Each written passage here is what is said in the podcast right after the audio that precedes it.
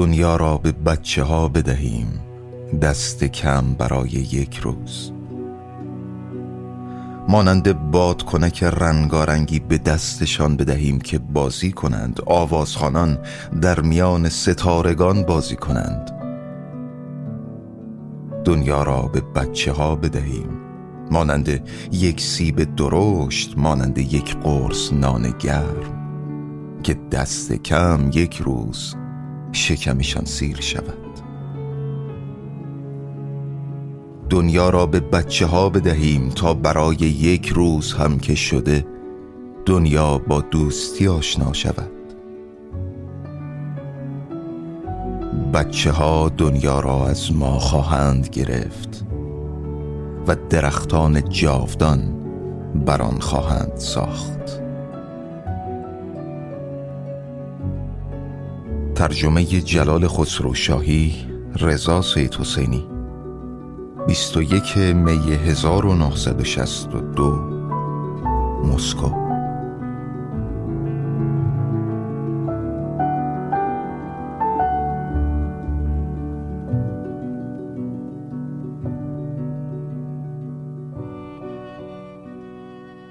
قسمت قبل از نازم تنز نویس گفتیم که البته کمتر این بودش تو ایران شناخته شده است. نازم تو اون حکایتاش قدرت نگرشی نکته سنجانه رو با تنزی گزنده همراه کرده که مزهک بودن تناقص ها رو برای مخاطبش آشکار کنه. واقعیت من که فکر می‌کنم استاد تمام ایار تنز نویسی هم بوده.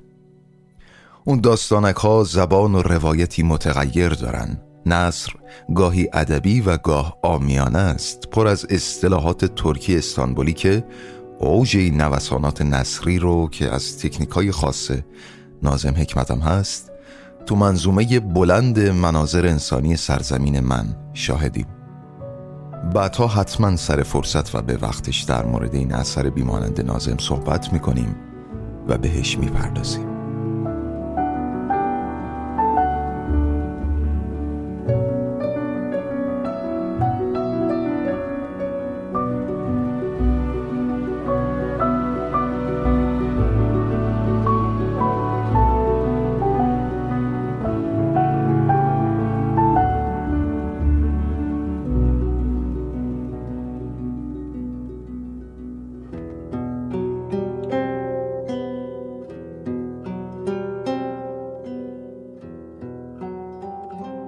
رادیو حکمتانه سیزدهمین برنامه از سریال رادیویی نازم حکمت رو میشنوید و صدای حامد کیان رو تحمل می‌کنید.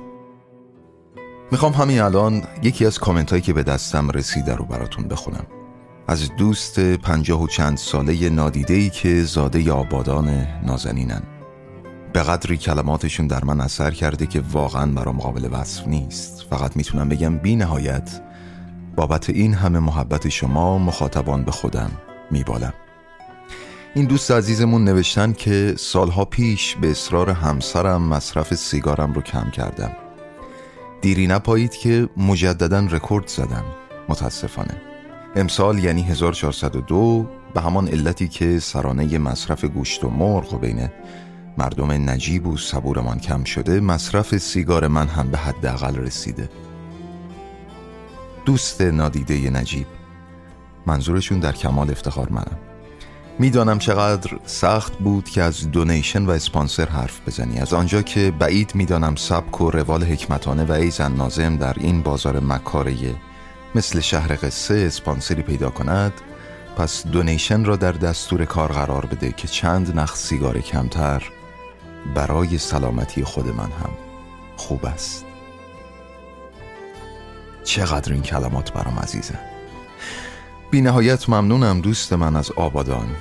گرچه بعد از پیامت با هم صحبت کردیم اما دلم می‌خواست اینجا هم به شما و هم شهر عزیزتون سلام کنم و آرزو کنم که دوباره آبادان آبادانی رو به خودش ببینه و البته که این آرزو منحصر به آبادان نیست بلکه برای تمام خاک کشورمون این برنامه هم تقدیمه به تو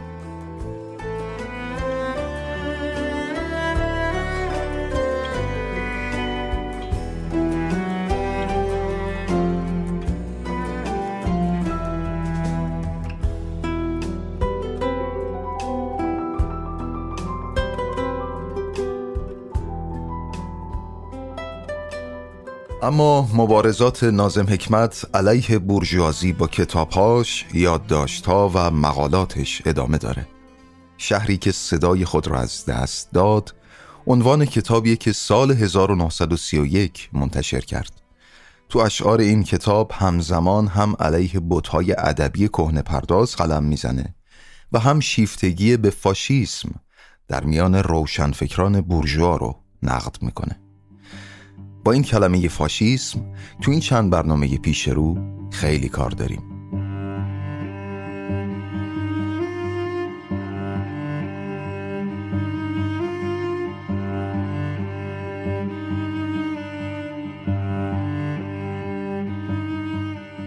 گفتیم که حکمت بیک پدر نازم تو سینما سریا تو کادیکوی کار می‌کنه. 1932 گویا جراحتی پیدا کرده واکسن کزاز زده چند روز بعد سگی گازش گرفت و واکسن هاری زد. اما به دلیل ناسازگاری این دو واکسن به شدت بیمار شد و با هزیان و تب بالا فوت کرد. صاحب سینمایی که پدر نازم تو اونجا کار می‌کرد سریا پاشا از فرماندهان عصر سلطان عبدالحمید و اشراف استانبولی بوده.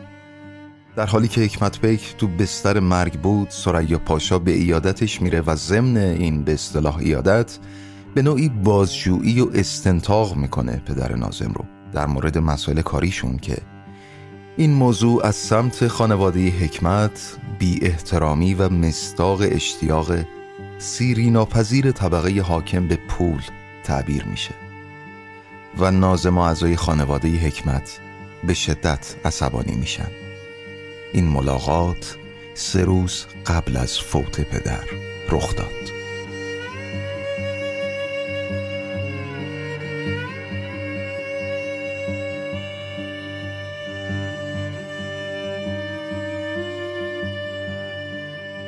نازم داغدار بعد از این مرگ ناگهانی مرسیه هم برای پدر نوشت که تو این شعر پدر رو فردی متواضع و زحمتکش معرفی می‌کنه.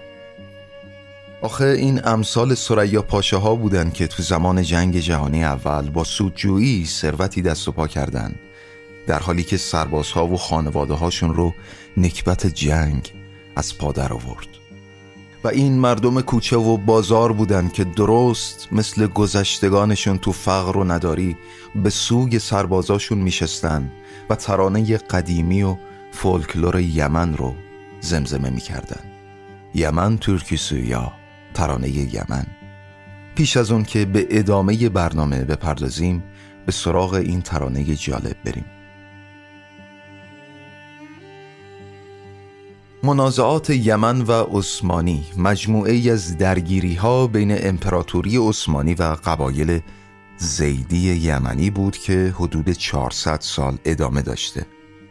از 1538 تا اکتبر 1911 بر حال سال 1872 اشراف محلی یمن که از بیکفایتی حاکمشون امام زیدی عصبی بودن از سلطان عثمانی خواستن تا وارد صنعا بشه و اون منطقه رو زمیمه امپراتوری خودش کنه. ولی تو این بین هزاران سرباز آناتولی نشین تو یمن جون خودشون رو از دست دادن. شدت درگیری ها به حدی بود که خانواده ها می‌دونستن پسراشون وقتی به جبهه یمن برن دیگه بر نمیگردن. در واقع حتی بعضی از سربازایی که زنده بودن هم هیچ وقت نتونستن به شهر و روستاهاشون برگردن.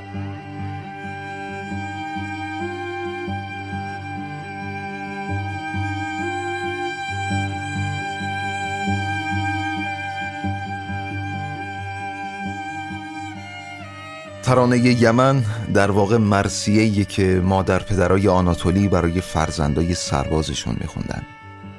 ترانه ای که تأثیر و رد پای خودش رو تا امروز هم حفظ کرده.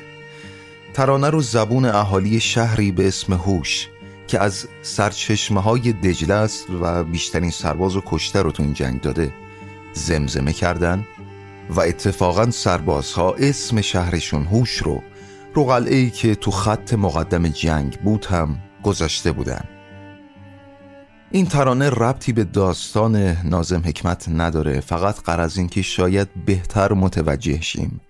اشراف عثمانی چه بر سر مردمانشون آوردن و دلیل عصبانیت نازم رو از سریا پاشه های مالندوز دوران سختی مردم راحت تر البته از طریق ترانه بتونیم درک کنیم. بخش اول ترانه رو با اجرای آوازخان بزرگ ترکیه احمد کایا بشنویم و بخش بعدیش رو در اجرای جدیدتری خواهیم شنید که حدود سی چهل هنرمند ترکیه بازخونی کردن من که عاشق این ترانه. Havada bulut yok Bu ne dumandır Mahlede ölüm yok. Bu ne figandır Şu Yemen elleri? Ne de yamandır Ano Yemen'dir Gülü çemendir. Giden gelmiyor acep nedendir Burası muştur yolu yokuştur. Giden gelmiyor acep ne iştir هیچ ابری توی آسمون نیست پس این مه از کجاست تو محله کسی نمرده این صدای شیون واسه چیه چه خاک آشفته ای داره یمن اینجا یمنه اینجا علف یعنی گل سرخ و هر کی بیاد دیگه بر نمیگرده نمی‌دونم چرا. اینجا قلعه هوش جادش سربالایی هر کی جاده رو بالا رفته دیگه بر نگشته. نمی‌دونم چرا. از پشت سر صدای نیروی کمکی میاد. تو کوله هاشون چی دارن؟ یه جفت پاپوش یه فینه سرخ. اینجا یمنه. اینجا علف یعنی گل سرخ و هر کی بیاد دیگه بر نمیگرده. نمی‌دونم چرا. var Bir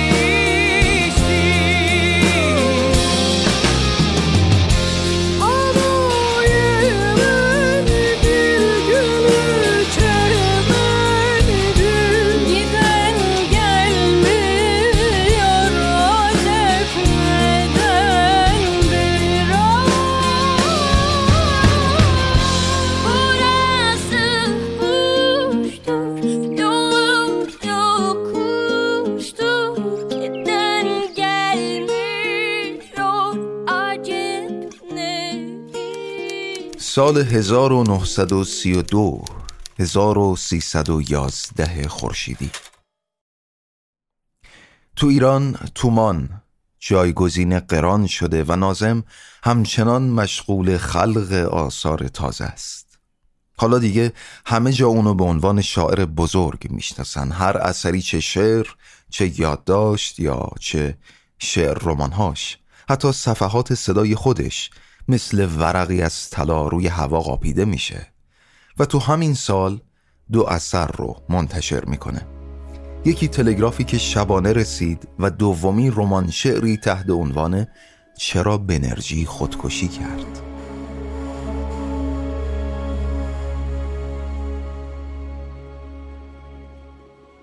خب یکی از مشهورترین اشعار نازم این سالها رو می‌خوایم بخونیم. تلگرافی که شبانه رسید. عرض کردم که در دفتری به همین اسم منتشر کرد. اون دوران شایع شد که ظاهرا این شعر رو در واکنش به خبر فوت یکی از فعالان سیاسی یا بهتر بگم دوستش اسماعیل بیلن یا لاز اسماعیل خودمون نوشته. اون سالها به گوشش رسیده بود که اسماعیل تو زندان دیاربکر فوت کرده. اما سالها بعد اسماعیل مرتبا دستگیر و ناپدید میشه که دست مایه الهام خیلی از اشعار نازم شده.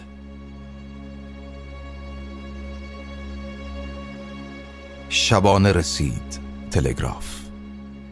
متشکل از دو هجا. فوت کرد.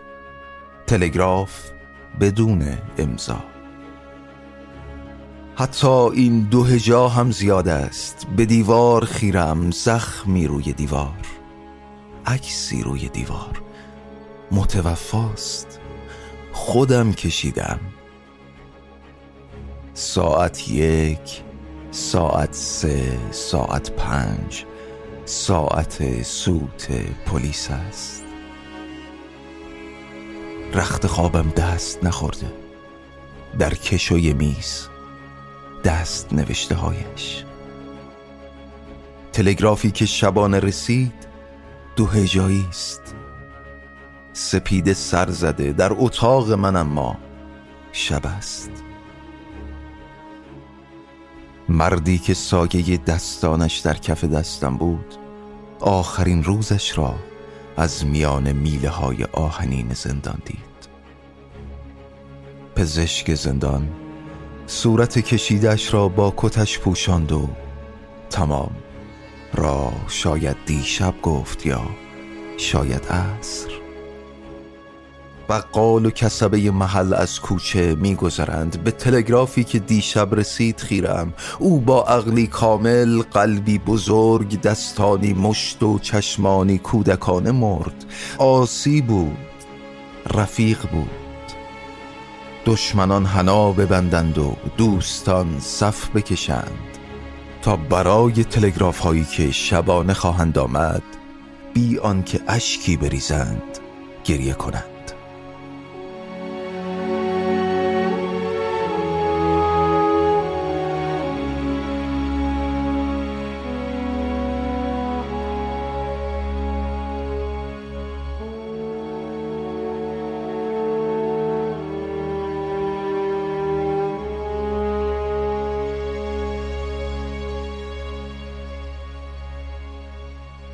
خب به دهه 1930 رسیدیم. دهه سیاه و تباهی که سرآغاز دهه سیاهتر و خونینتر جهانه 1940 خیلی خلاصه و کپسولی در مورد اتفاقات جهانی این دهه صحبت کنیم که به نظرم تو نگاه و جهانبینی نازم خیلی مهمه. گفتیم که 1917 انقلاب سرخ شوروی اتفاق افتاد. لنین 1922 به دلیل بیماری کناره گرفت و مسئولیتش به استالین واگذار شد و 1924 مرد. و البته نازم قصه ما هم بالای سر این جسد اسلحه به دست کشیک داد. تو شرق اروپا امپراتوری بزرگ عثمانی از هستی ساقط شد و 1922 نوزادی به اسم جمهوری لایک ترکیه متولد شد. همزمان با این اتفاق در ایتالیا شخصی به رهبری رسیده به اسم بنیتو موسولینی از حزب ملی فاشیسم. جمهوری سوم فرانسه تو همین سالها بعد از جنگ جهانی اول به بنبستهای اقتصادی و سیاسی خورده و جمهوری چهارم اعلام شده. که سیاست های علنی استعماری دوران جمهوریت سوم رو تعدیل کرده و از مناطقی مثل هندوچین که نازم تو منظومه ژوکند و سیاو به نقدش پرداخته بود کم کم داره دست می‌کشه و اون سرزمین ها استقلال پیدا می‌کنن. و کمی بعد از استقلال اون مناطق تو شمال شرق آفریقا کشوری به اسم الجزایر هم علیه فرانسوی ها دست به شورش می‌زنن.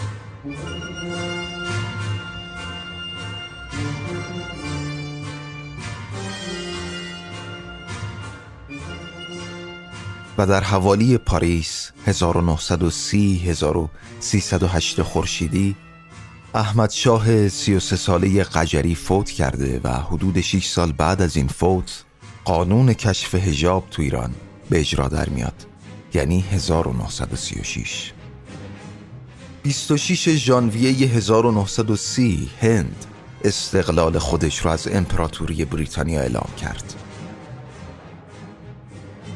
چین همچنان درگیر جنگ داخلی و سرکشی رهبر خودخواندهش چیان کایشک که شنیدیم سربازانش سر سیاو رو جدا کردند.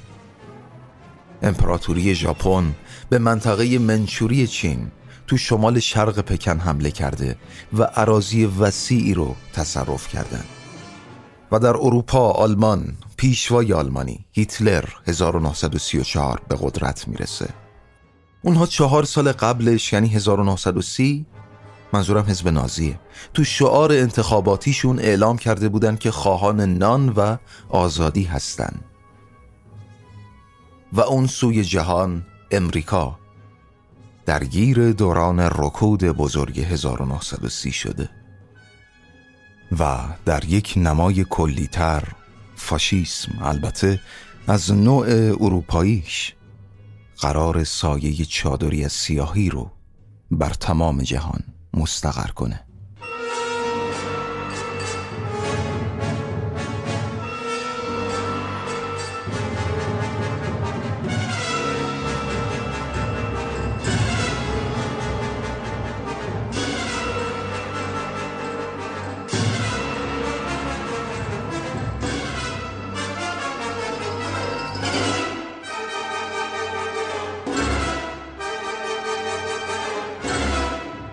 اما به نظرتون فاشیسم چیه؟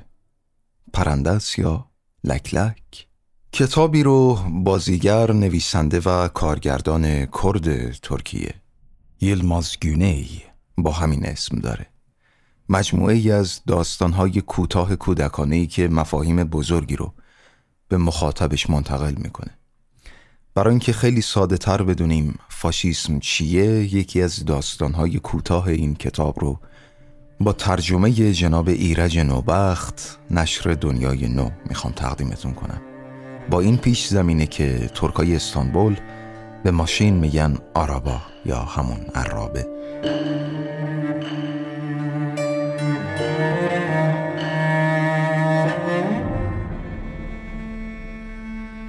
بچه گریه کنان به خانه آمد. پدرش پرسید چی شده پسرم؟ بچه گفت من عرابه می‌خوام اکرم یه عرابه چوبی داره اما نمی‌ذاره من سوارشم پدر گفت شما که با هم رفیقین همون یکی برای دوتاتون کافیه. آخه اکرم سوارم نمی‌کنه.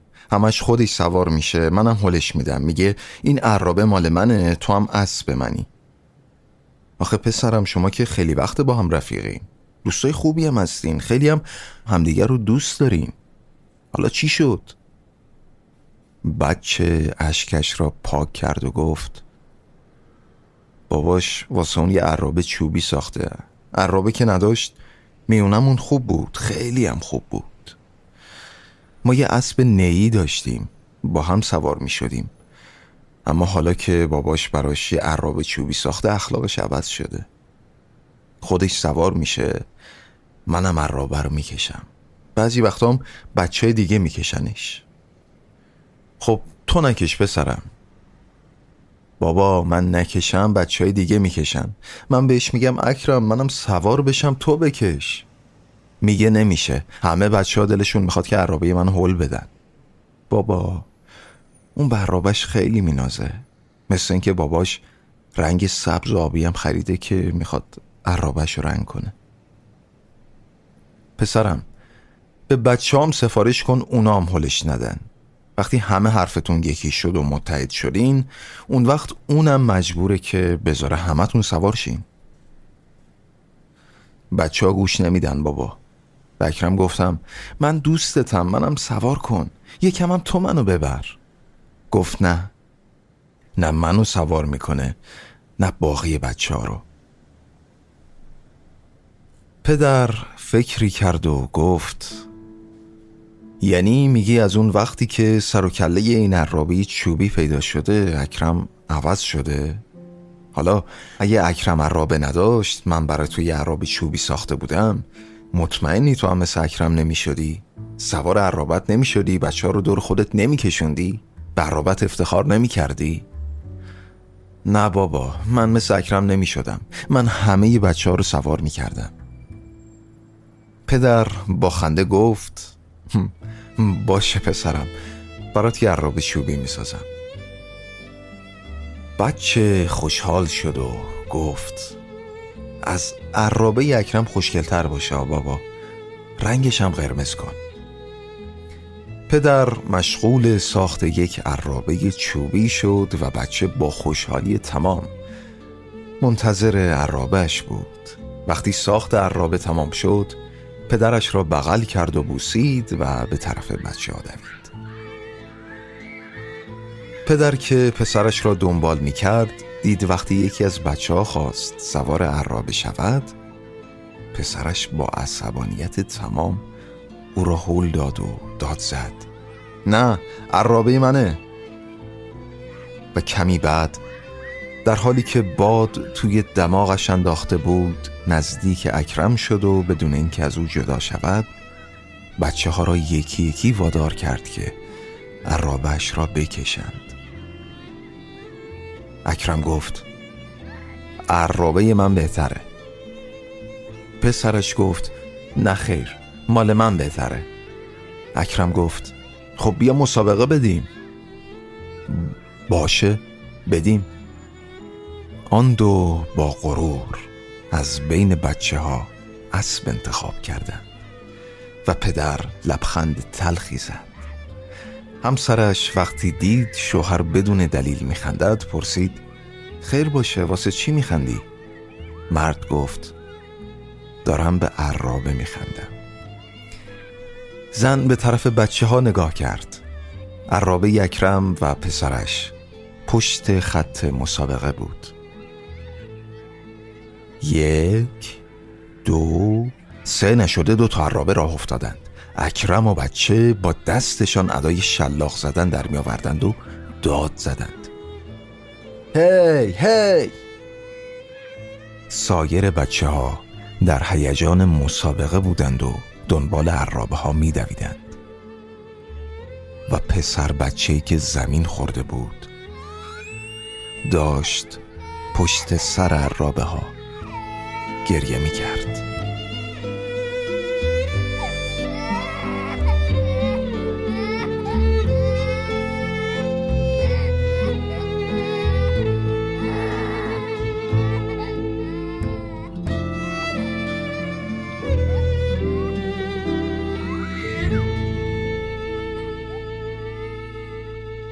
چرا بنرژی خودکشی کرد؟ عنوان کتاب رمان شعر نازمه که عرض کردم تو همین سال منتشر کرد. دو قسمت قبل یعنی شماره ده. یادتون باشه از هراکلیت صحبت کردیم و اون شعری رو خوندم که باعث دستگیری نازم شده بود. هراکلیت در مسکو فکر می کند که شروع این کتاب نازمه و نازم از جوانی صحبت می کرد که به آب جاری خیره بود و به هراکلیت فکر می کرد و جوان تو این اندیشه بود که چطور میشه به آب این آب جاری قفل بزنه یا به عبارت دیگه زمان رو متوقف کنه. نسخه ای که من از این کتاب نازم دارم برگردان آقای رسول یونان چاپ دوم نشر میناست. بهار 1391 همین ابتدا بگم که یک فصل از این اثر رو البته تو قسمت آینده خواهیم شنید اما فعلا در اینجا در مورد نکاتی صحبت کنیم و پیش زمینه داشته باشیم تا شنیدنمون کار و قسمت بعدی অথবা সেই চোখে ছিল মুক্তির গান আজন্ম আশ্বাসের ধারা প্লাবিত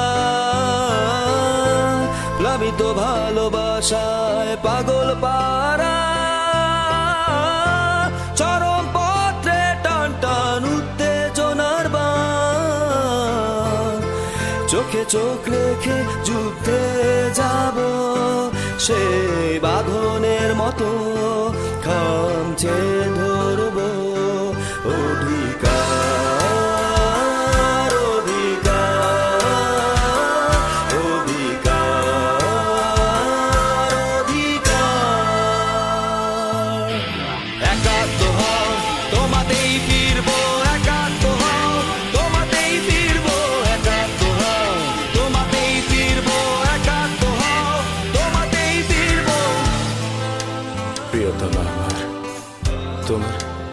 শেষ চিঠিতে তুমি লিখেছ মাথা আমার ব্যথায় টন টন টন টন করছে দিশেহারা আমার یگانه ترینم লিখেছ در نامت نوشته ای که سرم درد می کند قلبم تیر می کشد তুমি বেঁচে থাকবে প্রিয়তমা বোধ میگویی اگر دارت بزنند اگر تو را از دست دهم می میرم থাকবে আমার হৃদয়ের রক্ত تو نمی میری دل بندم বিংশ শতাব্দীতে মানুষ خاطرم چون دودی سیاه در دست باد محو خواهد شد. حتما نمی میری بانوی گیسو هنایی قلب من. عمر اندوه در قرن بیستم یک سال بیش نیست. مرگ نعش آویخت از یک تناب. قلب من چنین مرگی را نمیپذیرد اما اگر دستان انکبوت وار و سیاه و پرموی کلی بیچاری تناب را دور گردنم گره زند بیهود تلاش خواهند کرد در چشمان آبی نازم ترس را ببینند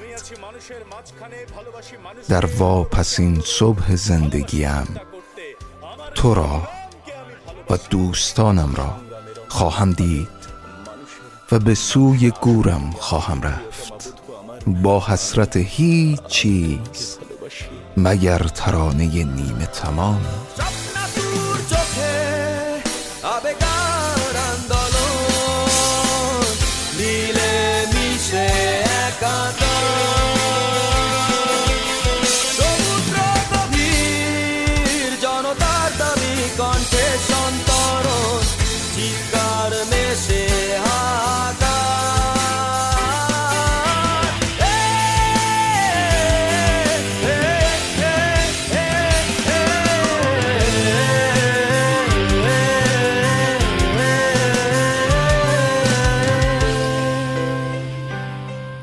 همسرم. دل مهربانم طلاییم زنبور اصلم چرا سخن از اعدام می‌گویم؟ هنوز که محاکمه نشدم سر آدم را که چون خیاری نمی‌کنند. این همه را فراموش کن اگر پول داری برایم گرم کن بگیر. سیاتیکم بار دیگر بازگشته. زن یک زندانی همیشه به چیزهای خوب باید فکر کند زندان بورسا یازدهم نوامبر 1931 اجرای بند بنگالی شوارتولی ترجمه آقای احمد پوری.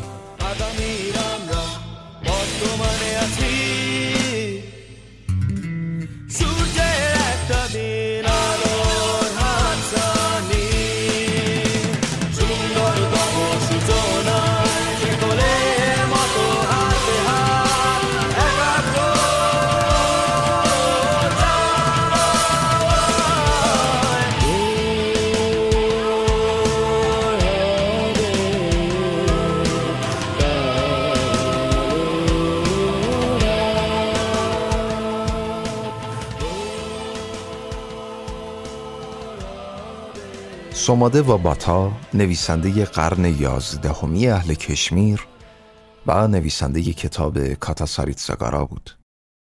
اطلاعات زیادی در مورد این نویسنده وجود نداره جز اینکه در دربار ملکه کشمیر برای سرگرمی ملکه که بابت وضعیت سیاسی کشمیر مثل نارضایتی، دسیسه و خونریزی ها مسترب بوده این داستان ها رو نوشته که همچنان به عنوان دایرت المعارف زندگی اجتماعی قرن یازدهم هند شناخته میشه.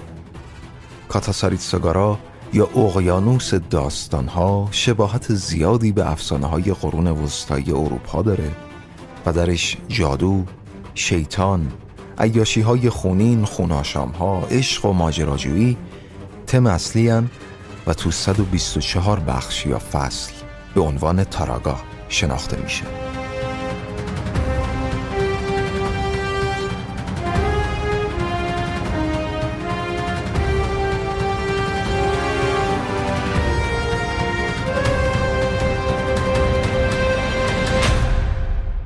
حالا چرا بنرژی خودکشی کرد از آثار رمان شعر ناظم حکمته؟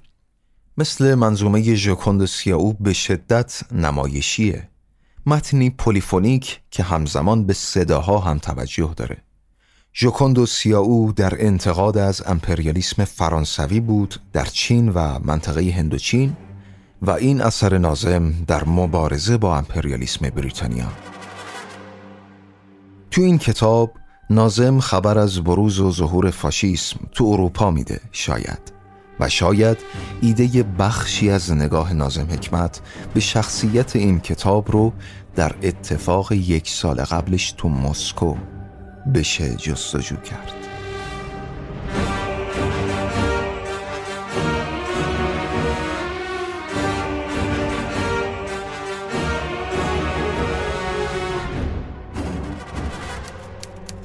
مسکو دوازده اپریل 1930 این آخرین باریه که مایکوفسکی در انظار عمومی دیده میشه. اونم تو همایش سونارکوم شورای کمیسرهای خلق شوروی. جلسه ای برای قانون کپی رایت و چهارده اپریل دو روز بعد ورونیکا پلونسکایا بازیگر بعد از خروج از آپارتمان صدای گلوله را از پشت در شنید. بلافاصله وارد اتاق شد و با شاعری مواجه شد که به قلب خودش شلیک کرده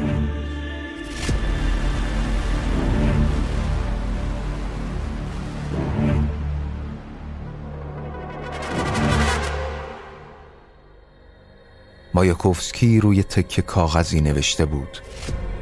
برای همه میمیرم. قدمم در خیابان مسافت را لگد مال می کند جهنم درونم را اما چاره چیست؟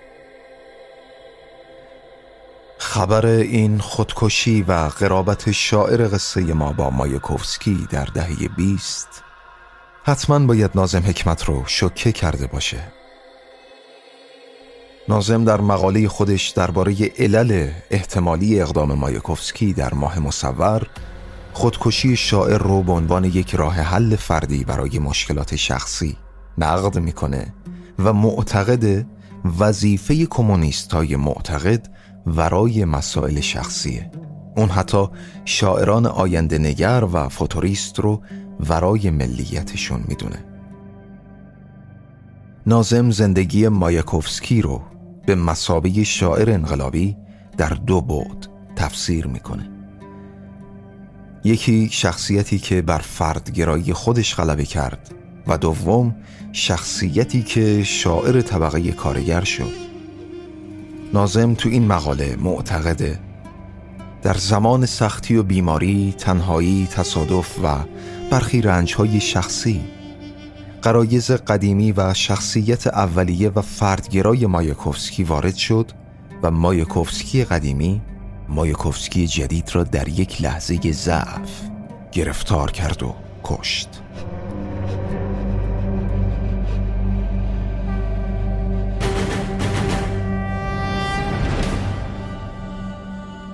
خلاصه نازم به قدری شخصیت این کتابش رو چرا به انرژی خودکشی کرد؟